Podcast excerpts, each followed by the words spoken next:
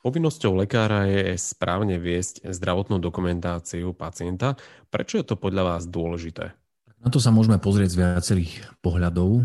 Ja sa na to možno, že tak ako právnik, ktorý sa zaoberá aj otázkami náhrady škôd a nejakých zodpovedností poskytovateľa, tak pozerám už aj možno, že tak e, z toho pohľadu z tej súdnej siene a tam mi hneď naskakuje taká odpoveď, že lebo správne vedená zdravotná dokumentácia mi môže zachrániť krk ako poskytovateľovi. A to si častokrát my ináč hovoríme.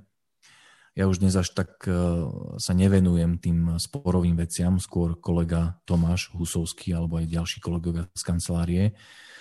Ale keď diskutujeme o nejakých prípadoch, kde zastupujeme poskytovateľov, kde napríklad pacient uplatňuje nejaký nárok na náhradu škody alebo napríklad e, je vedené trestné konanie proti lekárovi už ako osobe, tak vždy, keď e, kolegovia zistia, že ten klient vlastne dobre vedie zdravotnú dokumentáciu a, a je to v náš prospech, to je druhá dôležitá vec, hej, že naozaj z toho vyplýva, že on e, proste robil všetko tak, ako mal v danom prípade, tak my sme vždy strašne radi lebo vieme, čo to znamená z toho procesného pohľadu a že naozaj dobre vedená zdravotná dokumentácia vie zachrániť klientovi krk, kožu, proste celého vie ho zachrániť. A vtedy sa tešíme, že tá dobre vedená zdravotná dokumentácia dokáže toho klienta zachrániť úplne vlastne v tom riziku, ktoré pre neho riešime. Čo to znamená v praxi, že dobre vedená zdravotná dokumentácia, ako vyzerá taká vzorová? No je to alchymia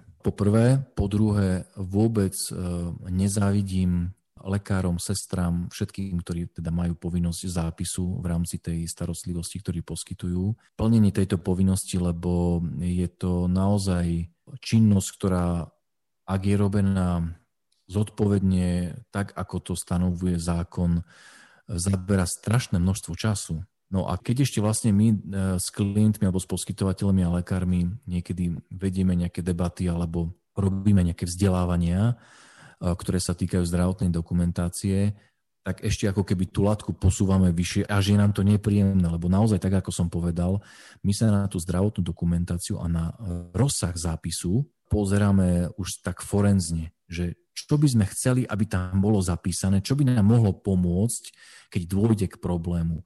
A to v podstate ešte niekedy ako keby rozsah toho zápisu rozširuje, že tie odporúčania, že ako zapísať veci.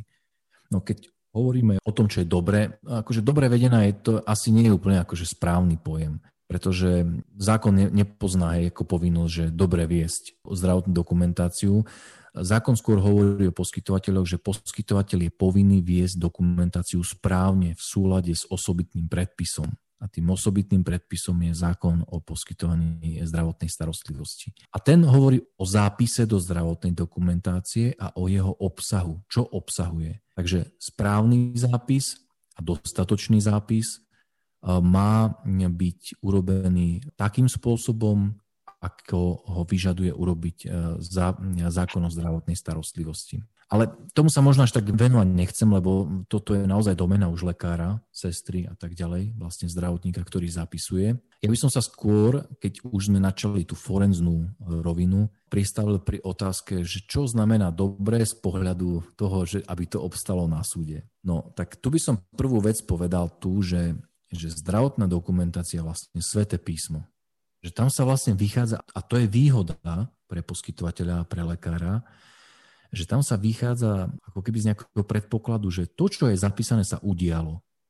To je úplne že skvelá vec. Ja trošičku odbočím. Videli ano. ste aj takú, že katastrofálne vedenú zdravotnú dokumentáciu? Že ste si vy ako právnik povedali, že no toto je des. No tak e, žiaľ, to sa stáva, akože vo väčšine prípadov to nie je dobré. Ale e, že des, des zase nechcem preháňať, že to je vždy, alebo veľmi často, aj sa to trošku mení možno aj v nadväznosti na to, že poskytovateľia sú exponovaní nejakému riziku sťažnosti a naozaj svoju úlohu zohráva aj úrad pre dohľad. Akože v tom tá úloha je naozaj dobrá, že upozorňuje, i keď úrad pre dohľad sa nevenuje zápisom a spôsobu vedenia zdravotnej dokumentácie, ale aj otázka lege artis, že správne poskytnuté zdravotnej starostlivosti, no tak ona vlastne vo veľkej miere vyplýva e, z toho, ako je zdravotná starostlivosť opísaná v zdravotnej dokumentácii. Takže aj činnosťou úradu, súdov, aj medializácií, aj toto všetko, aj toho vzdelávania, možno aj toho, že naozaj lekári sú už tak e, som povedal, že pravidelne, možno, že v styku aj s právnikmi na odborných fórach, že chodíme aj my prednášať, však aj iní chodia prednášať, že to všetko môže vytvárať ako keby takú tú optiku trošku, že ako zapisovať a na čo si dať na tie najväčšie veci pozor. Ale ešte aj dnes sa stretneme so zápismi, ktoré sa nedajú prečítať. Hej, že už keď neviete prečítať, keď vedie niekto ešte stále rukou, že ani nie na počítač, lebo ešte stále aj takí sú, tak to sú už také prirodzené ako keby rizika, že keď nevie po, po vás prečítať znalec, no tak ako vy preukážete, keď sa to nedá spätne zreprodukovať, čo ste napísali, že ste správne poskytli zdravotnú starostlivosť. Takže ako by mala vyzerať vlastne taká ideálna zdravotná dokumentácia? Má byť napríklad obšírne písaná alebo práve vecne to je veľmi široká téma a v podstate naozaj v tej odbornej časti ja sa necítim ani povolaný hovoriť, že ako má vyzerať, lebo to je naozaj otázka medicínskych zápisov. Ale z pohľadu právnika, že to, čo môže pomôcť na súde. No a z pohľadu toho právneho my vždy veľmi radi vidíme to, ak zo zdravotnej dokumentácie vyplýva aj akási forma komunikácie s pacientom. Lebo niekedy je problém na súde dokázať to, že sa lekár pýtal na podstatné veci, odpovede, ktoré získaval od pacienta, vyhodnocoval pri tvorení ako keby e, nejakého svojho pohľadu aj na to, čo pacientov vie a čo je vhodné s tým pacientom urobiť. A, a naozaj máme veľa prípadov, kedy fakt by sme potrebovali, aby sme my vedeli spätne reprodukovať, že, že ten lekár sa toho pacienta na to pýtal a napríklad pacient mu dal nesprávnu odpoveď. A v tom vlastne sa ukazuje napríklad to, čo som povedal, že, že zdravotná dokumentácia je ako keby sveté písmo, že to, čo tam je, ako keby platí, pokiaľ sa neopreukáže opak. Že vy keď zapíšete, e, opíšete situáciu tej zdravotnej starostlivosti, teraz ani nehovorím možno o, o tých medicínskych veciach, ale zoberte si napríklad, že vám donesú opilca. Hej, ste na urgente, donesú vám opilca a ten je agresívny a on nechce zdravotnú starostlivosť a kope. Hej, včera sme videli v správach pre pána Krva informáciu, že proste dokopal záchranárku, má e, zlomeniny na tvár, no hej, akože strašné veci. Tak zoberte si, že vám donesú takého opilca, ktorý vy máte podozrenie, že môže mať naozaj vážne zranenie, ale on sa nechce dať ošetriť. A on vám ujde z nemocnice. A teraz si zoberte ten rozdiel v tom zápise. Ak vy to nezapíšete, tú situáciu, a on zomrie. A vy to zistíte až ex post. Hej. Už keď začne sa napríklad rodina stiažovať a už ani neviete ako keby spätne to dopísať, lebo už sa to nedá hej, spätne dopísať.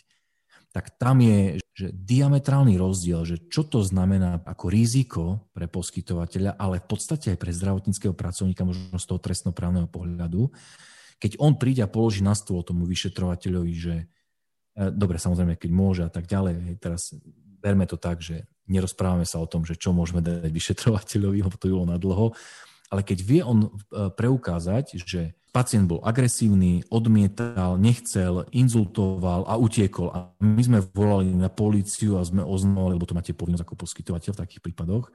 A my sme volali na políciu a sme ich informovali, že pacient opustil zdravotnícke zariadenie a čo im hrozí aj nejaké poškodenie jeho zdravia, lebo sme nestihli zdiagnostikovať.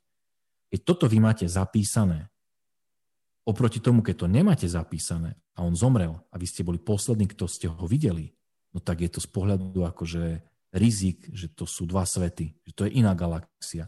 A toto je možno, že ten hlavný leitmotiv takého právneho pohľadu na zdravotnú dokumentáciu, že ak ňou vieme e, zretelne e, ilustrovať priebeh zdravotnej starostlivosti aj v takýchto rizikových momentoch, a vieme vysvetliť, že prečo sa poskytovateľ a zdravotnícky pracovník rozhodoval tak, ako sa rozhodoval a že dajme tomu odmietnutie zdravotnej starostlivosti je výsledok rozhodnutia pacienta a on na to potom zomrel, no tak nám to dáva úplne iné možnosti a naozaj príležitosť toho zdravotníckého pracovníka aj poskytovateľa ako keby vyviniť, zbaviť zodpovednosti, vyhrať spor a tak ďalej. Podcasty Buď právny profík vznikajú s podporou spoločnosti Krka Slovensko.